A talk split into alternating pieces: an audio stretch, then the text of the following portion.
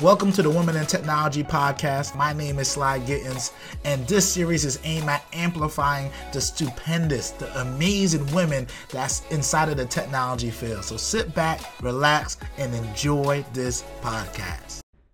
Welcome to the Sly Gittens Tech Simplified channel, and today I got a rock star of a lady on here. Her name is Sara Blakely, and she is going to share her story with us, and we're going to be happy to listen to it. So, Sara, would you mind sharing with my audience your background and how you got into IT? Definitely, and thanks for having me, Sly. It's really amazing that you're putting this together, and it's so, so important, especially in this day and age, to have this kind of visibility around women in tech. So I'm I'm thrilled to be here. I'm thrilled to talk about all things marketing, all things AI. Yeah. So um, a little bit of my background. I am a little bit unconventional in the sense that I actually started in the public affairs and nonprofit sector. And for me, my kind of basis for that stemmed from early childhood when I always was asking, you know, why? Why do these things work the way they work? Like, why does a reindeer have antlers? Why does a fire hydrant have the shape that it has? Yeah and for me, I've always kind of asked, you know, why are things the way that they are? Why do they work the way that they work? And it's less of a questioning in the negative sense and more just kind of wanting to understand why things are the way they are and kind of looking at that. And uh, so for me, I started early on kind of in journalism in high school. I was working for the newspaper, kind of doing all of that. And then when I got to college, I really started discovering my love of marketing and how that background in journalism transitioned into a love for marketing. And that kind of started when I was doing these internships at these different nonprofits, and I really started to have these opportunities to dig into marketing and to see, oh, well, all of this, these why questions, all of these kind of, you know, why does this work the way it works? Or, you know, what kind of people are interested in X, Y, and Z? With marketing it's the same kind of thing but almost better because you get to ask those questions and then you have the numbers to back it up. So you get to look at the data while you get to ask the questions and come up with the creative. So it's kind of best of both worlds i would say. That's great. So how do you see your education playing a part now in the beginning of your career? And how does it help you out throughout your career? And did you do anything along the way to kind of you know intertwine them more to kind of um, help you out in your day-to-day roles? Fair question. Uh, so for me i decided that i wanted to really focus on marketing and graduated from seattle u with that degree in public affairs and nonprofit leadership. Mm-hmm. kind of segued into marketing and nonprofit. And then after a few years of doing that really wanted to see how else marketing was applied in different industries and different sectors. So, kind of going back to that why question, going back to that kind of why are things the way they are, or why do people think the way they think? So, from there, I started working with creative agencies. I started working with for profits, you know, really digging into different kinds of marketing for different groups of people. And that was fascinating. And really, really interesting to see all of the different elements that play into marketing in those different sectors. So, kind of going off of that, I ended up at an entertainment and technology law firm. And that's where I really started to discover a passion, not just for marketing, but also for specifically uh, virtual reality, augmented reality, and artificial intelligence. What does marketing mean to you? So for me, marketing is a blend of psychology, futurism, and realism. It's really thinking about what do people want and need, what is the potential for us to provide, and what is the feasibility of us providing that. Okay. And how does marketing help you when you're dealing with artificial intelligence? Well, lot, lots of different ways. I would say initially AI can actually already be integrated into marketing, and it already is being. If you look at a company like HubSpot, for example, with CRMs, or you're looking at how to create increased brand engagement. You know, we've got things like chatbots, for example, where you go to a website and a customer has a higher likelihood of having a positive brand experience because they're getting their questions answered in an immediate, timely fashion. Mm-hmm. So, when it comes to marketing and AI, there are all kinds of avenues that it's already being used, and there's so many more opportunities for it to be integrated. And one more question is what are some of the misconceptions of artificial intelligence? There are many misconceptions about artificial intelligence for sure. I think the primary one is that it's evil robots that will take over the world, which is certainly not the case. AI is being used every day. Most of us already use it in so many different ways, even just on our phones, trying to find the nearest grocery store or trying to order the next pair of running shorts that we needed. So AI does not have to be as intimidating as people think it is. It's much more tangible if you really break down all the different ways that AI is being utilized. Yeah. And I guess question for you, what would you have told yourself earlier in your career? Is there anything that you would have done differently if you had the information you had today? Honestly, I think it's it's a lot easier to look backwards and connect the dots and say, okay, this made sense. Mm-hmm. But when you're in it, sometimes it can be really difficult to connect those dots moving forward. So for me, my path may have been fairly unconventional, yeah. but I learned so much in each of those experiences, and I took all of those learnings into the next experience I was in. Mm-hmm. And I feel like every experience I've had it's challenged me in different ways. Mm-hmm. and it's challenged my perception of marketing in different ways. And so i see that as a strength because it's yeah. allowed me to look at new challenges and to look at new sectors and say oh well why? Why is this like this? You know why are we doing it the way we're doing it? You know is there something else that we can consider something else that we can evaluate? That's great. And uh, i got a question for you. So I know you mentioned to me that you learned about artificial intelligence and how does it work in business. So if I'm a uh, either an, a student looking to get into that or a company looking to implement automation, where do they start? How do I get started? And maybe that's two different questions there. If I'm a student, how do I get started? And if I'm an organization, how do I get started? Yeah, I would say definitely a few questions in there, all good questions, but definitely layered for sure. Um, initially, I would say if you are an individual, it's really important to just start educating yourself. You know, I've always been a very curious person. Mm-hmm. And so for me, it was really starting to dig into, oh, artificial intelligence. Well, what does that actually mean? Because there's, you know, a lot of perceptions around what artificial intelligence means. But in terms of the business community, especially, what does that actually mean?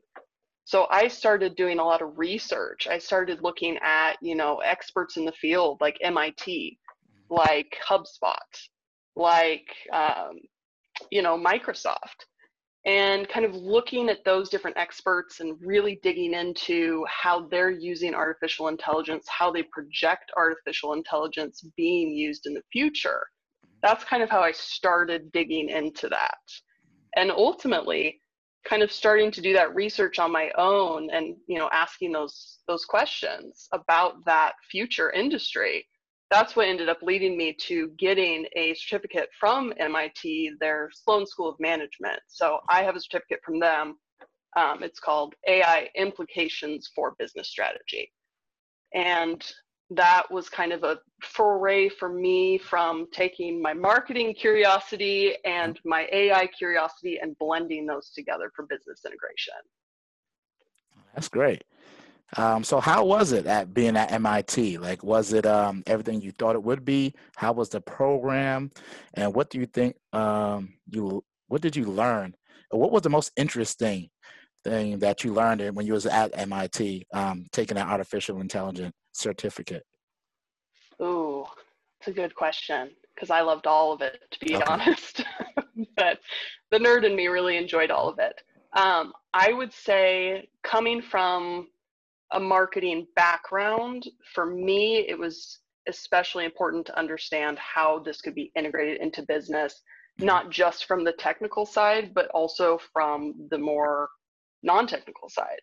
So really looking at how are other companies using AI? What are the benefits of other companies integrating AI? How is that being done? How could that potentially be done? And that was what was most interesting to me and most helpful about taking that course mm-hmm. was really kind of digging into those questions. Okay. So question for you is um, if I'm a company, right, and mm-hmm. I'm listening to this right now, how, what can I do? What would you start off? What questions are you asking um, if you're consulting with a customer and they're thinking about getting into um, artificial intelligence? And I know it's going to be different for each vertical, and that's that's a pretty mm-hmm. generic question. But um, if you have any ideas, what would be? How do I consider that if automation or artificial intelligence is right for my business? I think the first question to think about, and obviously it varies by industry, but one of the first questions to think about is why would we want to use artificial intelligence? Mm-hmm. And that can bring up a host of questions. You know, are we looking to be more efficient? Are we looking to, you know, maximize our profits? Are we looking to generate improved brand awareness and customer engagement? You know, those are all examples of answers to that question that businesses need to be aware of when they first start that process. Mm-hmm. Because if they don't have a clear understanding of why they want to look into artificial intelligence, mm-hmm. it can get a little convoluted. Smart. Okay. And then my, this kind of goes well into my next question is, I know you said you're curious, and if you follow me, my hashtag is always be learning because and you might have met I, i'm up there with you. I'm always trying to understand more and learn more right? So from you what books have you uncovered or podcasts or just helpful resources that cured your curiosity or continue to feed your curiosity um, learning more about artificial intelligence? Sure. So for me it's been a blend of continuous learning with artificial intelligence, marketing, and then also just really focusing on mindfulness in mm-hmm. terms of like how to be a better individual, a better leader, you know, really a full, a whole, whole person, a full rounded individual. Mm-hmm. And I think especially this year more than ever, that's really come to the forefront for business professionals is mm-hmm. what are we doing that could be improved just in terms of like human to human contact and best practices. So for me, on the technical side, I actually really enjoyed Tools and Weapons by Brad Smith. I think that's a great book. It kind of assesses both sides of the coin. You know, technology, I think, is a human made magic, so to speak. But with that, it means there's light and there's dark to it. So it's yeah. really digging into all the elements there and the gray areas. So I think that's a great book. Um, the Fourth Industrial Revolution is also mm-hmm. a great book. It's by Klaus Schwab, mm-hmm. and he was the chairman of the um, World Economic Forum, I believe. Mm-hmm.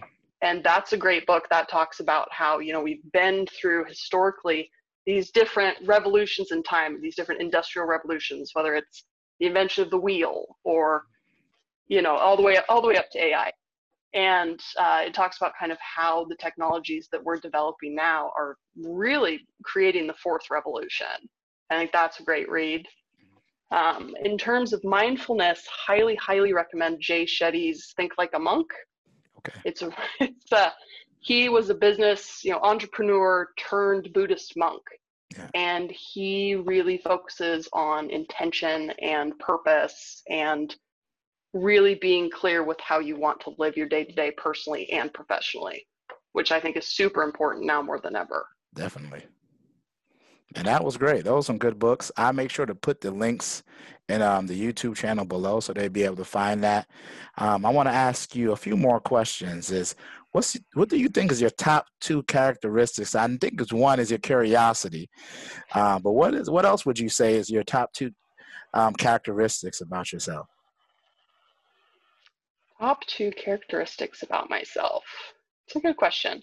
Definitely curiosity. Definitely. I'm always learning. I'm always asking questions, always just wanting to discover why things are the way they are and really looking at just how things have become the way they've become. Um, I definitely think that's a that's a big one for me. Yeah. I would say the other one is definitely passion. I'm very passionate about what I do. I love marketing. I believe in artificial intelligence, mm-hmm. especially when it comes to applying it for business strategy. Mm-hmm. And I'm eager to see that continue to be adopted more broad scale.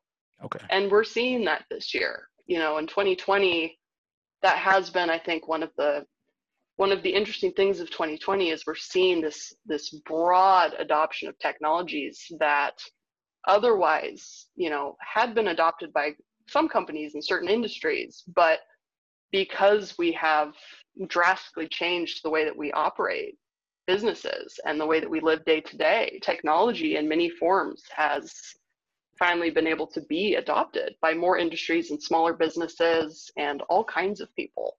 And I think that's really exciting. Yeah. So I want to I want to go out on a limb here. I want you to do a bold prediction. 2030, how does it look, and how has artificial intelligence uh, matured and been helping businesses? What you thinking? I definitely would say I think there is a, a, conception that robots are going to take over the world. I don't think that's going to be the case. Yeah. And quite honestly, I've kind of enjoyed some of the integration of robotics into our everyday life. You know, mm-hmm. whether it's seeing, you know, that they have the test robots that come in that are trying to deliver mail, mm-hmm. or you go to a hotel and they have robots that are dropping off toothbrushes, mm-hmm. or You've got um, robots like Sophia that are giving speeches at international conventions. You know that that's great robotics. I'm thrilled for that. Or you know anything that Boston Dynamics does. You know you see them with robots that are learning how to jump and do backflips, and that's great. That's great. Um, I think in nine years, artificial intelligence will definitely be more integrated into more industries. I think we're seeing leaders in the industry now definitely like figuring out the different avenues that AI can be integrated.